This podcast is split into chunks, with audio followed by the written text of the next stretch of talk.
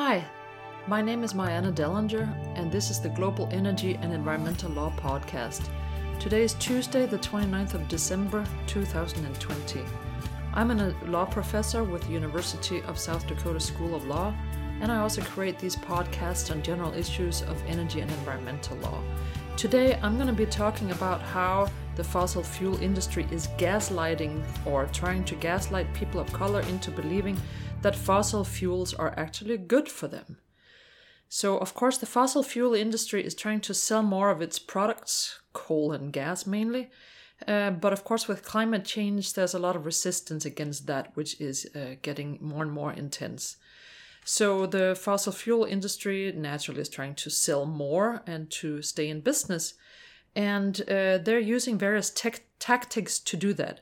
One of the things that I found uh, particularly disturbing recently is that the industry is now trying to claim moral high ground by claiming that, for instance, gas, especially natural gas, is actually not so bad after all, and in fact will get cleaner as renewable fuels are blended into current types of gas. That gas benefits low income families by keeping energy prices low, that black, Hispanic, and indigenous communities can't actually afford a transition to uh, a fossil fuel economy, that jobs will be lost by a transition to a fossil fuel economy, and for instance, that in Alaska, that banks that are not backing oil and gas drilling in the Arctic are in fact harming Alaska natives by, quote, openly discriminating against investment in some of the most economically disadvantaged regions of America, end quote in Los Angeles, the natural uh, or the fossil fuel industry is even trying to claim that Chinese food won't taste the same if it's not cooked over gas flames. Yes, you can't almost believe these things, but uh, these are true. Uh, true tactics that again the fossil fuel industry is trying to do to win over or to uh, cheat uh, in particular for purposes of this podcast uh, people of color and including Native Americans. Of course, reality is different from uh, what I just uh, stated with some of those outrageous claims.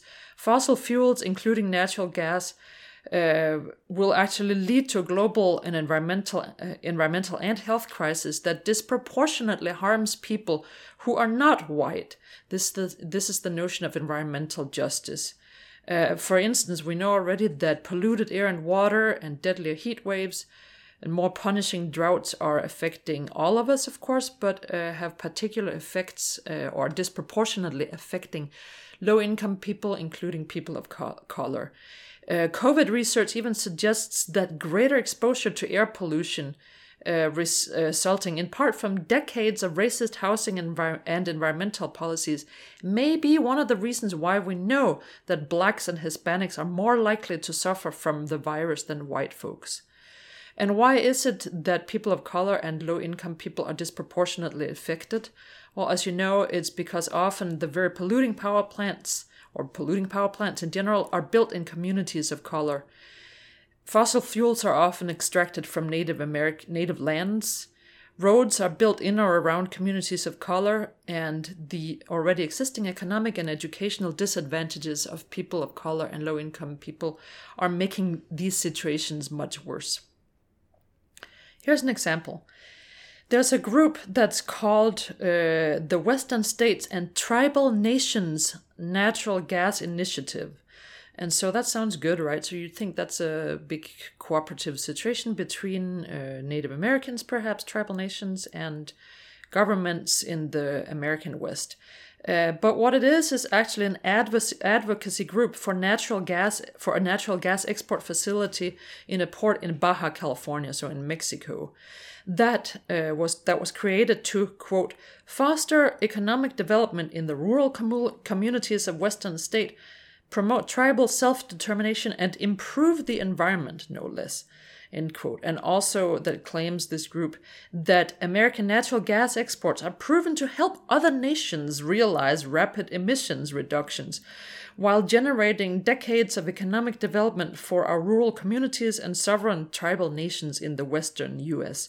This is from the group's website. I should also say, though, that it does uh, say that it's uh, also uh, renders support and advocates for a robust and sustainable North American natural gas industry that exports gas produced under stringent environmental standards. Uh, so these are some of the claims that group, again, the Western States and Tribal Nations Natural Gas Initiative, makes. The main backers of the group are different county governments in Western states and different fossil fuel companies. For example, the group received funding from Pembina Pipeline Corporation, a Canadian corporation uh, behind a $10 billion gas export terminal in Oregon. The group, that again uh, has a name that sounds as if it's a corporation with you know several tribes, actually has own tr- only one tribal member, and that's the Ute, uh, Ute Indian tribe of Uintah of the Uintah and Ouray Reservation and I'm sorry if I'm mispronouncing those things, but that tribe has about 3,000 members. In contrast, the Lakota Nation has more than 100,000 members. And as you know, the Lakotas are mainly in the Dakotas in uh, the prairie states of the United States. The Standing Rock tribe, also in the in the Dakotas, has about 15,500 members, and the Hopi tribe has about 20,000 members. So again, the Ute uh, tribe that's a member of the uh, group I just mentioned, has only 3,000 members. But they do exist, and of course, they also deserve to be heard. Um, it's just maybe a little bit unfortunate how these people are, I would dare to say, used in these pr- pr- PR attempts by the fossil fuel industry to sort of make it sound like it's cooperating with Native Americans to a much greater extent than what it really is. It's of course not the first time that energy companies are trying to make connections with tribal communities for PR reasons, as if Native Americans actually really want a fossil fuel economy. Um, it's not so, says Kyle Whyte, professor of environmental and sustainability at the University of Michigan, who's also a tribal member. He says, and others say too, and of course, facts demonstrate that Native Americans for instance, the Standing Rock tribe in the Dakotas and other indigenous nations. Uh, so these studies show that Native Americans are an increasingly powerful force working for a cleaner energy, not for a fossil fuel uh, economy. Um, so, what about the monetary contributions that surely play a part of this uh, interplay between the fossil fuels companies and, in this case, the Native American uh, groups and their uh, mutual organizations? Um, so, energy companies with more than a billion dollar in revenue per year uh, paid only 20,000 or pay only around 20,000 annually to the Western states and tribal nations. Um, so not much at all. So of course every uh, penny is worth something, but to me it's shockingly little how little these energy companies are actually paying to uh, native groups uh, in order to basically use their voice for PR purposes for the fossil fuel companies themselves. Um, other examples are as follows. In Southern California, Sempra, which is a subsidiary of Southern California Gas, uh, gave roughly $107,000 recently to Pacoima Beautiful. Pacoima Beautiful fights for cleaner air in the mostly Latino low income area of the northeast San Fernando Valley in Southern California. So, uh, so that Sempra co- Corporation gave 100,000 uh, to Pacoima Beautiful from 2014 to 2018 um, a lot of money, yes, but also not so much if you consider how much these energy companies truly make. Um, Southern California Gas is, in fact, increasingly trying to bring non white voices to its cause, seeking out both Latino, Asian uh, American politicians and giving money to Native American and African American chambers of commerce. Um, and uh, in this case, the result was that all of these groups, in one example, uh, wrote letters in support of renewable gas which is Southern California Gas's preferred climate solution. Believe it or not, Southern California's preferred climate action solution is to burn off more gas. And I'm saying that tongue in cheek because that's crazy, because we know we need to move away from fossil fuels, not promote natural gas as if it's some sort of clean uh, solution. It is not. We need to already move past that to truly green and truly sustainable energy uh, sources. Um, so, in fact, there's also, of course, other groups that uh, promote the fact or that uh, pay attention to the fact uh, that some of these groups that seemingly support people of color actually do not represent the majority of their communities. And uh, groups such as the Center on Race, Poverty, and the Environment and the Asian Pacific Environmental Network have pointed that out. Um, for example, in another example, there's uh, the United Latinos Vote of Berkeley, California. That group has argued that all electric buildings would disproportionately impact vulnerable communities and communities of color, hurt the real people and people we represent, namely low income and ethnic minority populations. Um, and groups such as another one, for example, the California Environmental Justice Alliance has called United Latinos Vote an industry group that describes itself as equity based and cloaks itself by stealing the racial justice language of the moment. And that indeed uh, seems to be the case with these uh, misleading narratives at best. Who's funding, uh, for instance, the United Latinos Vote group in Berkeley, California? It's a little bit unclear, uh, but its political action committee uh, received 3,400 from two major oil and gas companies, namely Chevron and Phillips 66. The group itself won't say who's backing its energy advocacy. It's just said that various industries are, but it's known that at least Chevron and Phillips 66 um, have contributed the, in my opinion, very small amount of just around three thousand four hundred dollars uh, to these groups. Again, of course, some money is better than no money, or is it? Some people are actually saying, and some of these groups are actually thinking that that saying that that thinking is wrong. That uh, previously the uh, sort of line of thinking was, let's just take the money and do something good with it from these energy companies. But instead, now more and more groups are saying it's actually better to take a stand against these energy sources and their industries and organizations and groups and just saying no to money like that. Um, it's also not uncommon for, uh, for instance, the NAACP uh, and its subchapters to receive fossil fuel money and go to bat for policies that are favored by the energy industry. And this fact uh, led to the NAACP re- making a report called Fossil Fueled Foolery that lists the top 10 manipulation tactics of the fossil fuel industry and warned local chapters of the NAACP not to fall for them.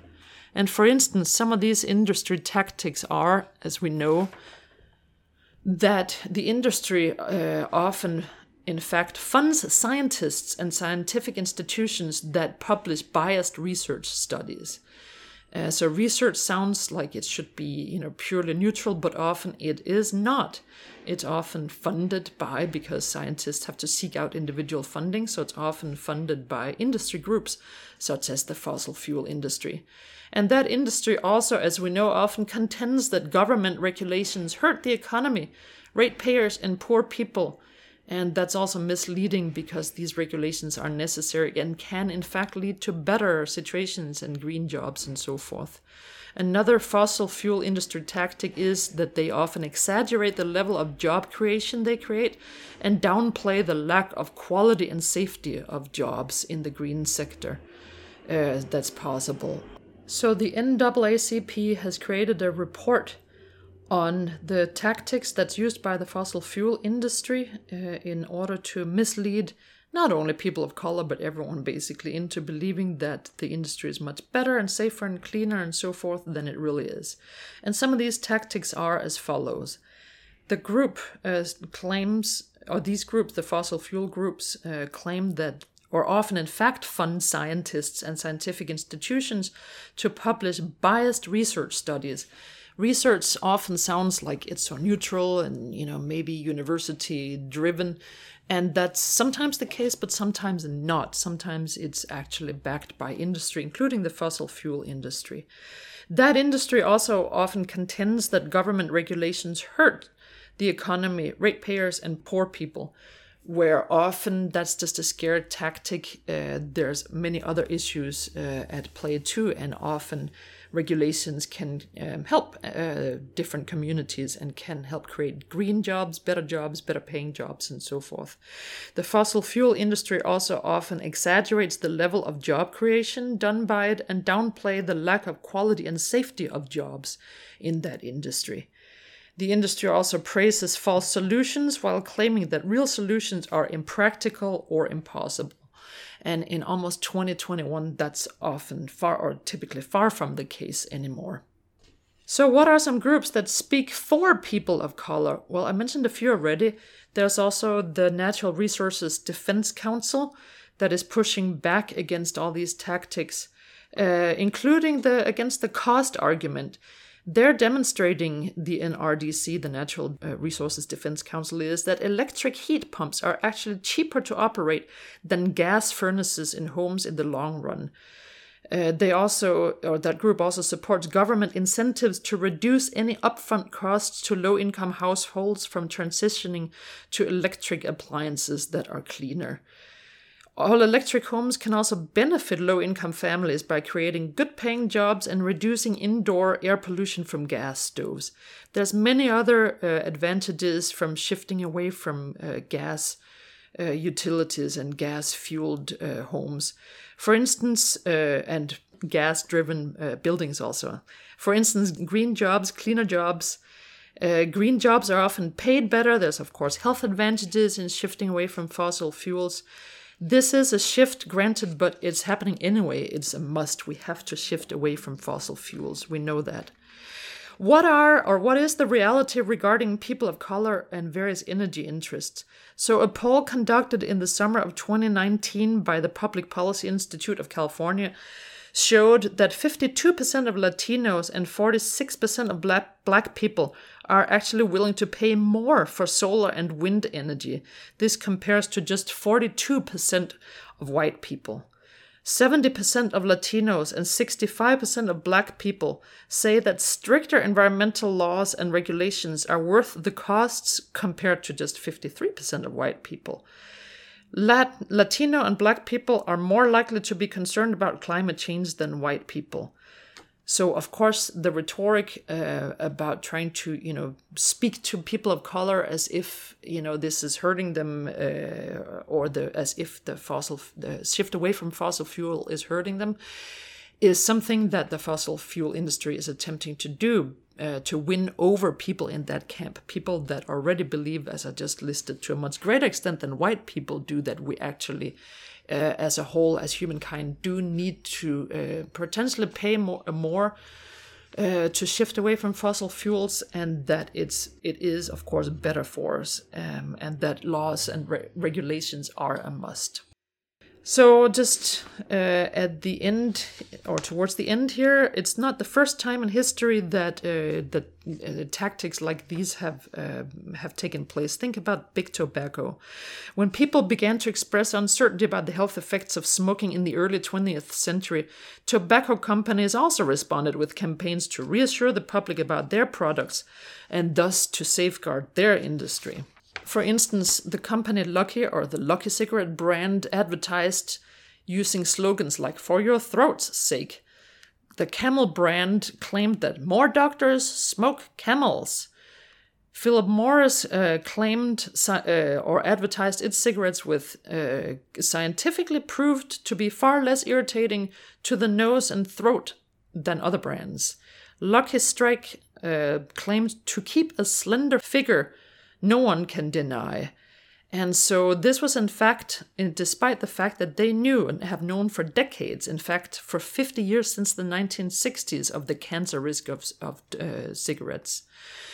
Similarly, for instance, Exxon, we now know, has known since the 1970s about the causes of climate change and the dangers climate disruption poses, but yet they continue to uh, try to sell their products even though they know their dangers, in similarity with what big tobacco tried to do uh, until recently. So, on top of the health costs to us by uh, fossil fuels, there's also huge monetary costs of climate change. In 2020, in this country, the United States, hurricanes and wildfires cost $60 billion in losses. On a list of 10 storms, floods, and fires, all of them cost at least 1.5 billion each. 9 out of 10 of those incidents cost at least 5 billions each. In China, the country suffered uh, $32 billion in losses between just June and October. In India, Cyclone Amphan caused losses of $13 billion in a very short period of time. In Africa, locust swarms caused $8.5 billion in losses, and the United Nations has linked that locust incident uh, to climate change. And these figures are actually likely underestimated because they're based only on insured losses. And as we know, not everyone, not even corporations, insure everything. That situation is uh, only to get much worse. Uh, there's also mental health problems in addition to uh, regular health problems and uh, monetary losses, as uh, for young people in particular. As we saw, uh, for instance, in the case of Greta Thunberg, the Swedish activist who's very concerned about climate change, that youth concern exists, of course, in the United States too. For instance, climate change stress affects daily life for 47% of American young adults. Um, and they suffer uh, effects such as depression, anxiety, trauma, shock, even PTSD. More than half of American teenagers feel afraid and angry about climate change. 72% of young adults are concerned that climate change will harm their community, as it will, I hate to say.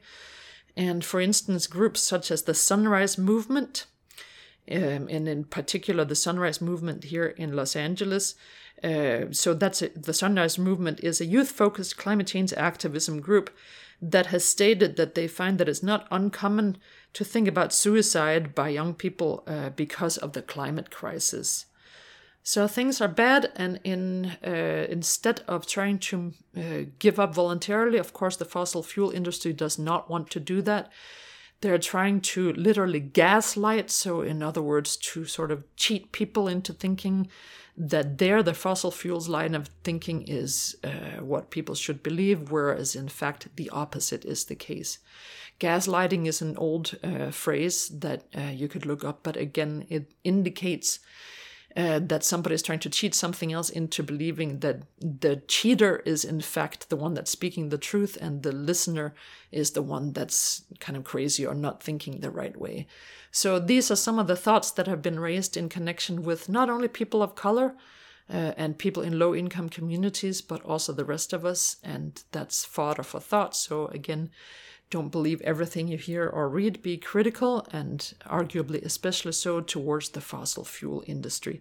The research for this podcast comes from uh, many places. Uh, but I wanted to list in particular from the LA Times, from the NAACP, from the various organizations' websites that I referred to, BBC News, and the internet in general.